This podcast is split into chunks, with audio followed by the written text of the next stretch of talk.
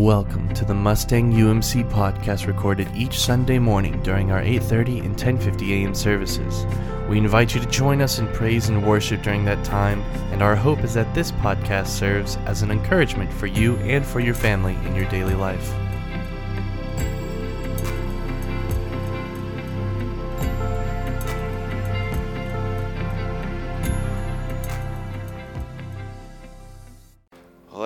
We do invite you to remain standing for the reading of God's holy word. Today, our scripture comes from the Gospel of Matthew, chapter 13, verses 1 through 12.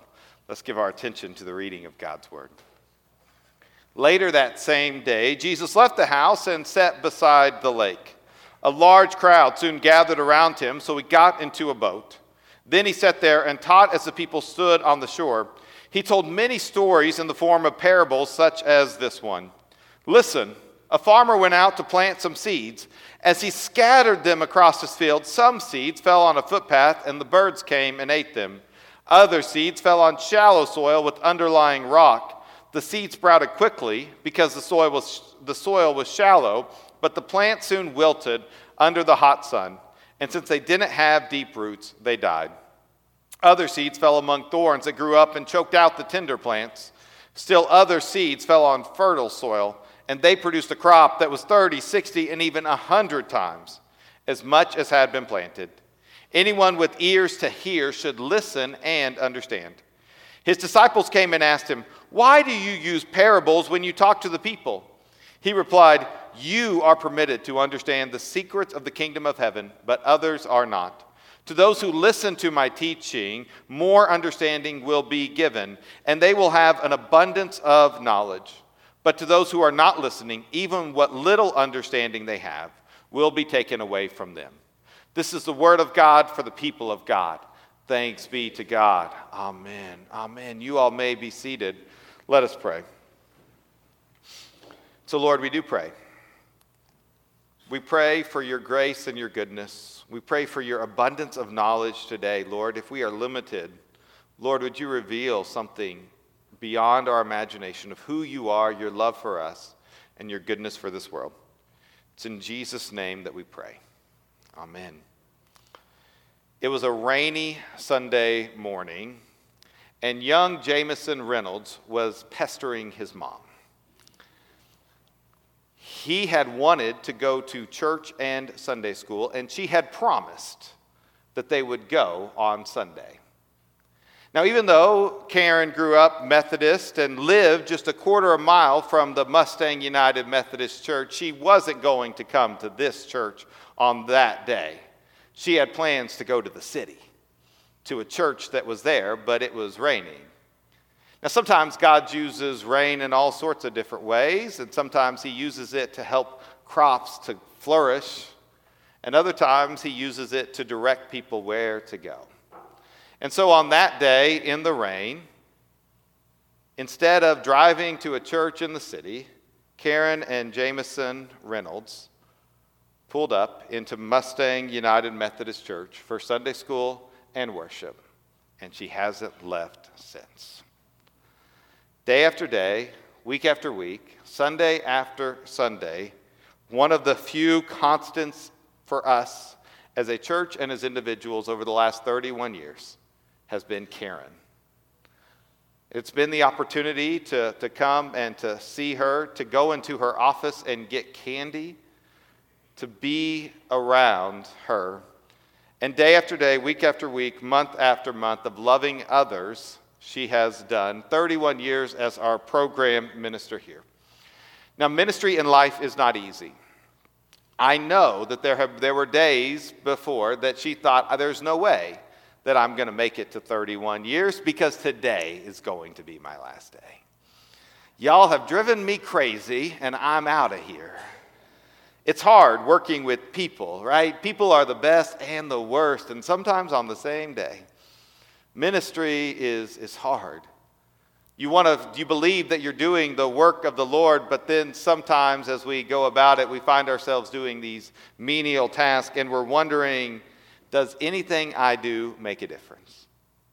You try to teach kids and they're all over the place. You try to teach adults and they're hard hearted. Am I making a difference? And you have probably wondered that as well. And what I doing in life worth it? Am I, am I spending my time in, in the ways that I need to? Am I giving the way that I'm supposed to? Is this mattering at all? Am I making a difference? I think it's one of the most common questions that we ask is, is, is am I making a difference? And, and it's so easy in our world to, to hear the answer is no. Because, because we live in a world that, that really has this idea of a scarcity mindset. Now, some of you may be familiar with this term, but the idea of a scarcity mindset is it's this pervasive feeling of not having enough. Um, it's this pervasive feeling of not believing that we are enough, that there is something that is missing, right? I mean, this is what advertising tries to get us to understand is that you are not enough unless you have this. And once you have this, then everything will be all right until you realize you don't have something else. But we can't buy all the things we see on TV. We can't have all the relationships that we want to have, and life feels so overwhelming and full. To me, the perfect example of this comes from Saved by the Bell. There's an episode in Saved by the Bell where, where Jessie Spano is overwhelmed with life, and one of the things she says is she says, There's no time. There's never any time. Have you felt like that? I'm so excited. I'm so scared. I said this at the first service, and I like looked around, and there was like five people that were nodding their heads about like Saved by the Bell. There's more of you all in this room of like, yeah, Saved by the Bell. I got you, Aaron. I'm there. But we, we have this idea that, that there's a limited amount, that time is, is so finite, and, and there's only so much that can happen. And in fact, I cannot do I cannot be, I cannot accomplish all that I want to do. And so, what we begin to do is we begin to hoard what we can control. We begin to take for ourselves, and this is what the world tries to tell you to do take what is yours. It's a me game, it's not a we game. And so, you got to take care of yourself. You got to be selfish, is what the world says. Nobody else will care about you, so you have to be the only one who will really care about you. There's a scarcity of love, there's a scarcity of goodness. And in the bad place, it is a scarcity mindset. There is not enough, and there is never enough. But that is not the kingdom of God. And that is not the good place. And so, in this series, what we're looking at is we're looking at, at the things of the bad place versus the things of the good place. And so, in the bad place, it is the scarcity mindset. But in the good place, there is an abundance mindset that there is actually more than we can imagine, and that life can be bigger and better and more joyful than you and I can even begin to think. And that's one of the things that I love about the parable of the sower. Is because the first thing that you need to know about the parable of the sower is that the sower was a terrible sower. Now, I don't know anything about gardening or harvesting, so I Googled it, right? And so I Googled seed sower just to see what would come up. And, um, and so there are, there are seed sower things you can buy at Home Depot um, and other places that will, tell, that will precisely plant seeds in the ground for the maximum amount of effectiveness and growth. And so if you drive by a field, right, this is what we see. We see these orderly lines and perfectly placed plants. And, and, and they do this for a reason, right? Is so that they have a limited, a scarce amount of field, and they want to maximize the amount of stuff that they can grow. And so they measure it out, they make it precise, they have these lines so that it's perfectly orderly, just perfection. This makes people like Karen Reynolds happy. They like the lines and the order, perfect. But that is not God. That's not the sower. It says that, that he scattered seeds. He didn't place them precisely. He scattered them and they went all along different soil. I was trying to think, what would this be like? And it reminds me of a flower girl at a wedding. If you've been to a wedding where there's a flower girl, and what I tell all of my couples whenever I ask, Do you have a flower girl? And, and if they say yes, then I say, Okay, almost anything that flower girl will do will be cute. So just relax. And then, but, but a flower girl, you know, there are some that, that their mom has trained them what to do. And so they are so precise. They're like two here, right? And two here. And they keep going down. But most flower girls don't have a clue what they're doing. They're like three, so they shouldn't, right? And so they just like, some of them will like dump out the whole flowers all at the back of the sanctuary, right? Others will just be so nervous they'll just won't scatter any. Others will just throw them all over the place, right? I mean, and this is what it's like in the kingdom of God is that the sower is more like a flower girl at a wedding than he is a farmer that we see today where everything has to be precise. He scatters them wildly because in the good place, God is reckless with his love. He is scattering seeds, and he is not trying to say, oh, this one gets love because they have more potential, so I need to, to do this. No, no, no. He just scatters seeds wildly of his love, of his grace, of his truth, hoping and praying that it sinks into our soil, it sinks into our hearts. And, and then he talks about in this parable the four different kinds of soils, the four different kinds of hearts in which God's goodness and grace and love and truth and mercy get to. Now, the first kind is a hard heart. I know nobody here is hard hearted, nobody here is stubborn, but just in case. This is what it says. Now, one of the good things about this parable is that later on in Matthew 13, he actually explains this parable, which makes my job as a pastor way easier because I just, I don't have to figure out what is he trying to say. He tells us what he is trying to say. And he says that the first part in this, when someone hears the news of the kingdom and doesn't take it in, it just remains on the surface. And so that the evil one can come along and pluck it right out of the person's heart. And so this is what happens for some of us is we have a hard heart. And there are people with a hard heart who where when God throws a seed of love, a seed of truth, a seed of mercy or grace, it doesn't sink in because we've already made our mind that nothing is going to sink in. Maybe there are some of us here who have a hard heart because of pain that we've experienced in the past, and we've made a vow I'm never going to experience that pain again. And so, if love was to come and try to find its way in, it couldn't find its way in. Right? Sometimes we have this hard heart. Sometimes we're so convinced in our own ways that we're not going to listen to the voice of truth that will convince us of a whole nother way. Maybe some of us have hard hearts today about something or someone here. The next kind of heart is a shallow heart. It can't go deep. This is what it says the seed cast in the gravel. This is the person who hears and instantly responds with enthusiasm. But there is no soil of character, and so when the emotions wear off and some difficulties arrive, there is nothing to show for it. Maybe this is you too. Maybe this is me. Right? Are you the kind of person that has tried 22 different diet fads because you think maybe the next one will be the right one? Right? That, that we, and for a while it feels good, but then it doesn't work again. Right? It, it, it flares up, but then it comes down. And maybe we've done the same thing with God, is we've thought something good would happen, and, and so we get excited about God. We join a Bible study, and then we just sort of filter away because it doesn't have the root. The soil hasn't been worked and cultivated in the way that it needs to. And so when difficulty arrive, we think that difficulties are a curse from God instead of an opportunity from God. That we are to use it as an opportunity to grow in our faith. I said in uh, Sunday school this morning, one of my least favorite scriptures, so one of my favorite scriptures is this. It comes from James. It says, Blessed are those, um, what does it say? Blessed are you when you face trials of many kinds. Um, because the, the trials um, produce perseverance, which results in maturity. Consider it pure joy. That's it. I was thinking of another one. Here's this one, James 2. Some of you are like, Aaron, that's not what you were saying. James, James, consider it pure joy, my brothers and sisters, when you go through trials of many kinds. And all of us are like, that's a terrible idea. When I go through trials of many kinds, I'm never like, woohoo, thank you, Jesus. But that's what Scripture says. Consider it pure joy. Consider it the opportunity to trust and rely on God when you face trials of many kinds because it produces perseverance, which is needed for us to be mature and complete, not lacking anything. And so, oftentimes in our shallow heart, whenever there's adversity, we say, Oh, this God thing must not work. Ah. And we step away instead of really allowing our heart to be deeply cultivated. Now, there are some of us who have a conflicted heart.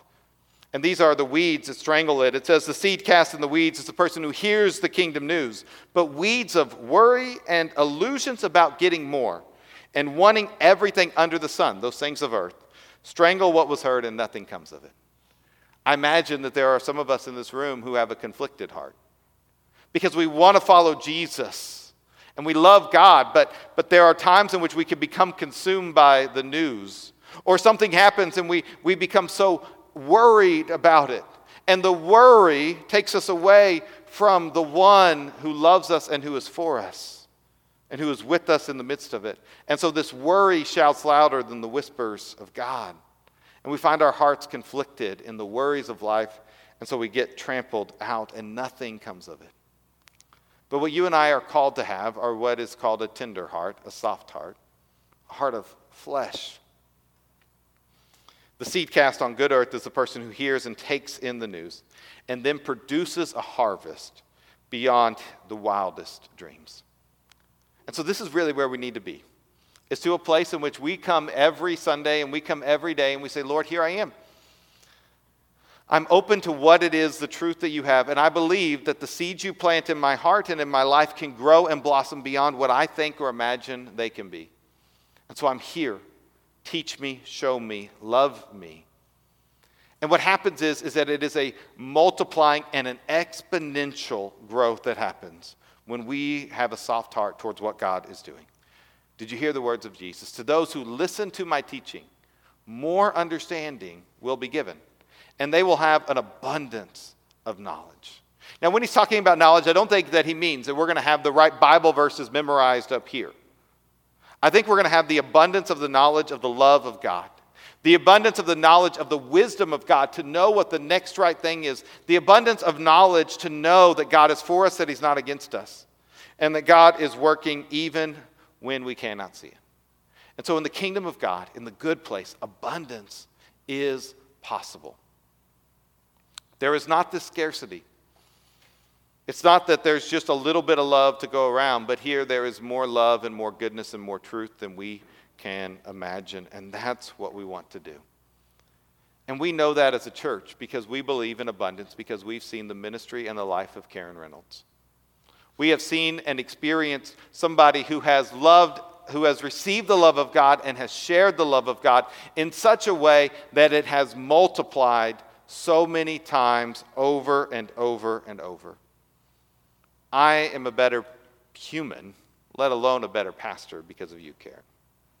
One of the things that Karen, um, I've taken for granted, oh, I'll get to that. That one's good. I'm going to save that for a little bit. But here's what I want you to know uh, we're all better humans because of you, Karen.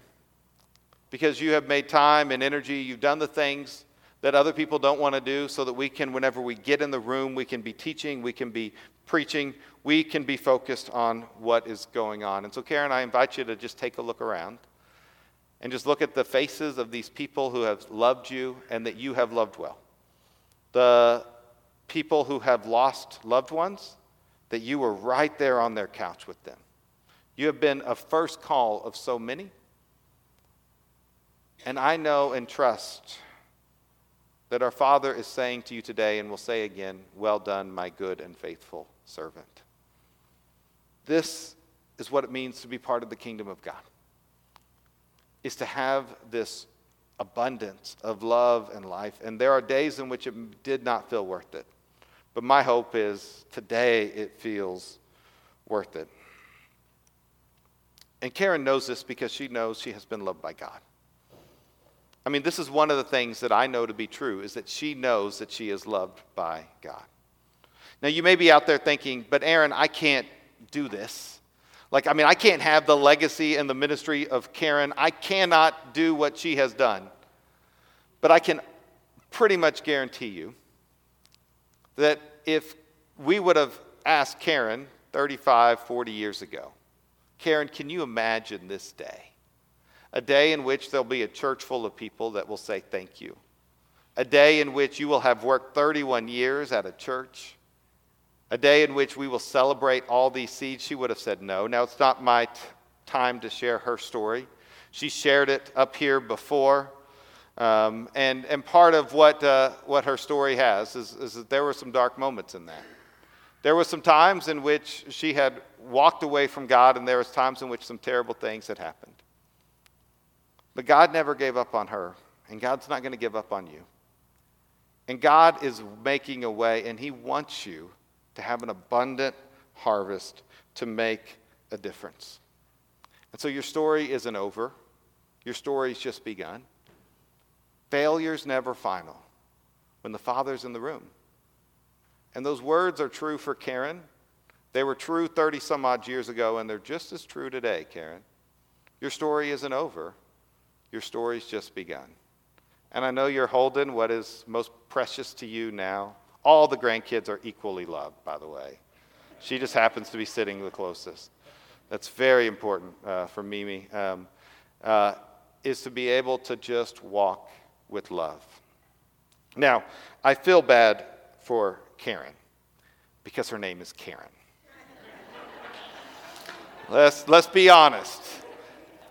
You know, a few years ago, Karen was a fine name. But now, Karen, it kind of has this bad rap, right? Like, don't be a Karen, we say. Right? You're entitled. You kind of go, you know, it's like, ah, my point. I just feel like I'm allowed to say whatever I'm allowed to say. But what I have realized about Karen, um, and, and there have been many, many days as I've been the pastor here over the past three years, when I was more like the Karen who walked into her office and basically said, I don't care what you're doing. This is more important. And Karen would stop what she was doing, and she would, at least to me and to others, appear as if I was way more important than what was going on in that moment. That that, that interruption was exactly what she needed and what we needed. And so sometimes I would tell her things that, you know, I wanted done, and of course she would just get right on that. It was amazing. I had to be careful with Karen. I, there was, I think out loud, and so I had to be like, Karen, I'm just thinking, so you don't need to do anything yet.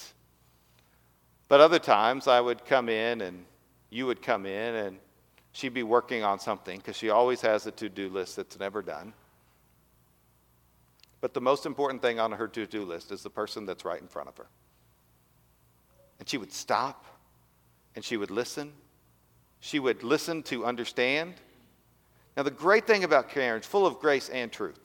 So she would listen and then she'd say, Well, stop that. Why are you doing that? Or she would say, Keep going. You've got this. Whatever it is that you needed. We need that grace, we need that truth, and she'd offer both.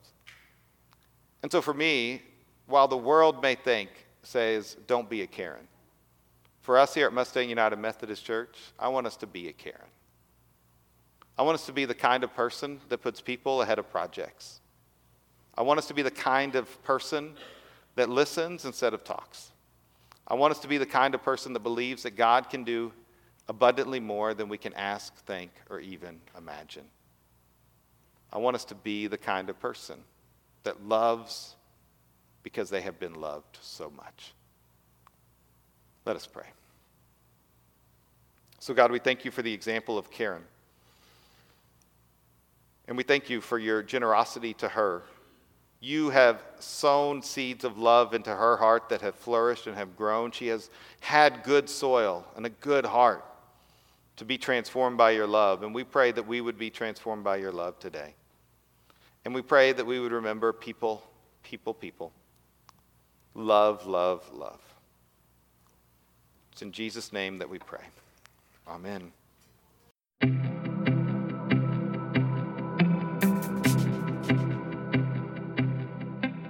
Thank you for listening to the Mustang UMC podcast. Once again, our services are at 8:30 and 10:50 a.m. every Sunday morning and we would love to see you there. For more information about the Mustang United Methodist Church, please visit us at mustangumc.org or email us at office at mustangumc.org. That is office at mustangumc.org. We hope you enjoyed.